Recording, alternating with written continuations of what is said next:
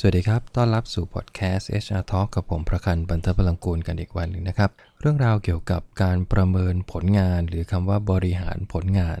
ก็ยังคงเป็นประเด็นที่เรียกว่า critical มากกับการบริหารทรัพยากรบุคคลนะครับ HR ในหลาย ๆ องค์กรเนี่ยต่างรู้สึกไม่ได้แตกต่างกันเลย คือรู้สึกเหมือนกันนะครับ ว่าระบบที่ยากมากในการที่จะ implement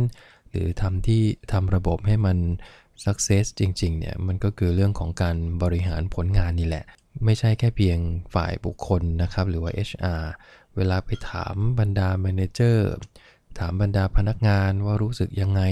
กับคำว่าการประเมินผลงาน หรือคำว่าบริหารผลงานเนี่ยส่วนใหญ่ที่ได้มามักจะเป็นคำตอบในแง่ลบมากกว่า เช่น มีแต่ความไม่เป็นธรรม เป็นระบบที่ทำให้เราหมดแรงจูงใจในการทำงาน เป็นระบบที่ทำให้หัวหน้าแสดงความไม่ยุติธรรมอย่างชัดเจน ให้พนักงานได้เห็นอย่างอย่างเด่นชัดนะครับ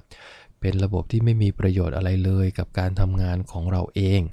บางคนก็บอกว่าเอาออกไปได้ไหมไอ้ระบบเนี้ยมันเหมือนกับเป็นระบบที่ไร้สาระ ไม่มีประโยชน์ แถมยังทำลายความรู้สึกภาคภูมิใจของพนักงานบางคนลงได้อีกนะอีกทั้งประเมินไปแล้วก็ไม่เห็นจะเอาไปใช้ประโยชน์อะไร มีแต่เศษกระดาษ หรือตอนหลังก็มีแค่แพลตฟอร์ม ซึ่งดูดี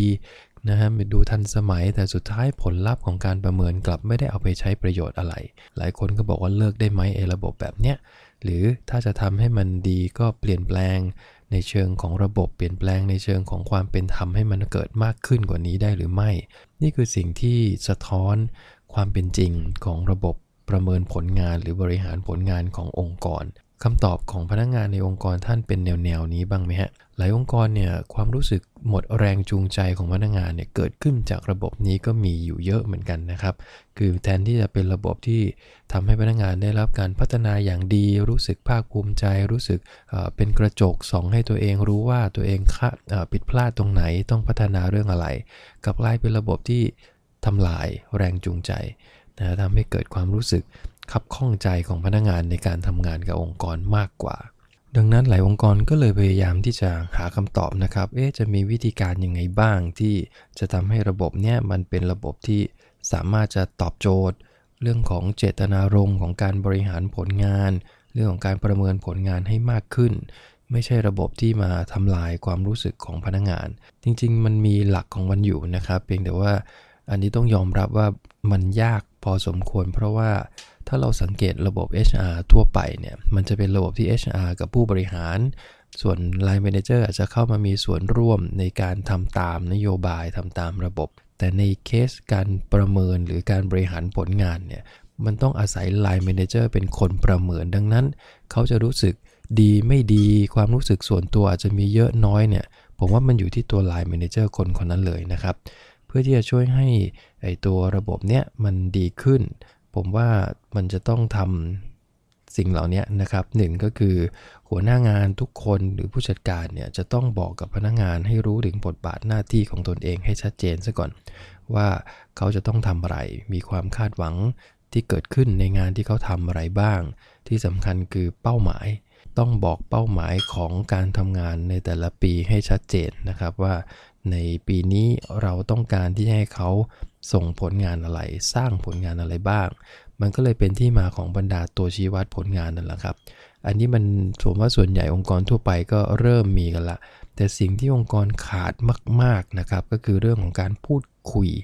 กับลูกน้องของตัวเองนี่แหละ ในช่วงระหว่างปีครับคำว่า feedback เนี่ยพอพูดคำนี้ทีไรนะ manager ส่ายหัว พนักงานส่ายหัว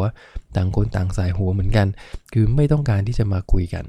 เราก็แปลกใจนะครับ ทั้งๆที่ระบบ feedback เนี่ย ด้วยเจตนาของมันคือระบบที่ดี แต่พอถึงเวลาเอาไปใช้ในคำว่าบริหารผลงานกลับกลายเป็นว่าเป็นระบบที่ทำให้เกิดความรู้สึกในเชิงลบมากกว่าดี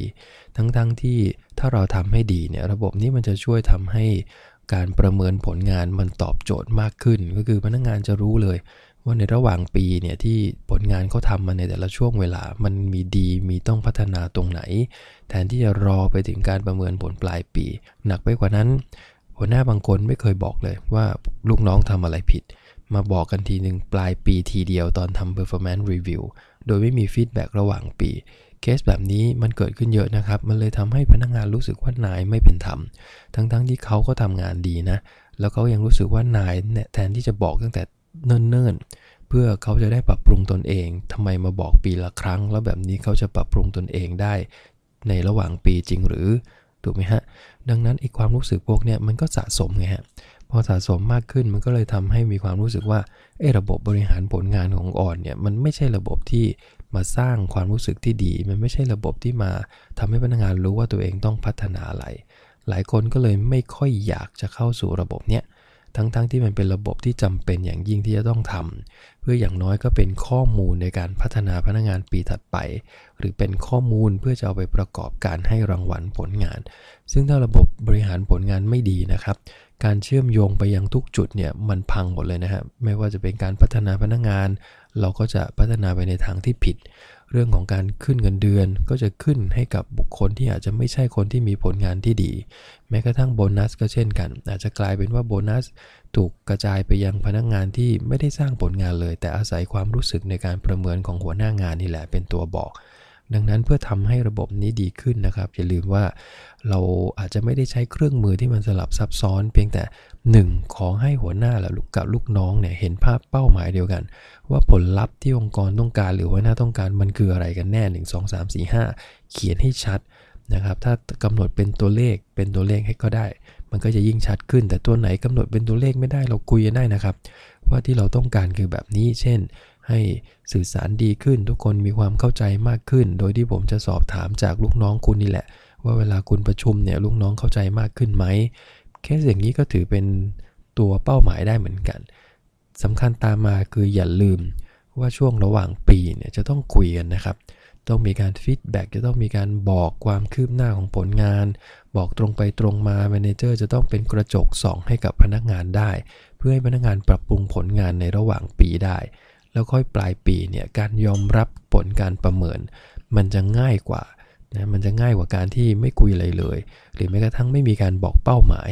พอถึงเวลาปลายปีมาประเมินผลเนี่ยต่างคนต่างมองเป้าหมายตัวเองทั้งนั้นแหละครับพนักงานก็จะมองว่าเนี่ยผมทำดี เพราะนี่คือสิ่งที่ผมทำออกมา แต่นายบอกว่าไอ้สิ่งที่คุณทำเนี่ยมันไม่ตรงกับความคาดหวังของผมเลย ถ้าเป็นอย่างนี้มันก็พังตั้งแต่ต้นแล้วนะครับ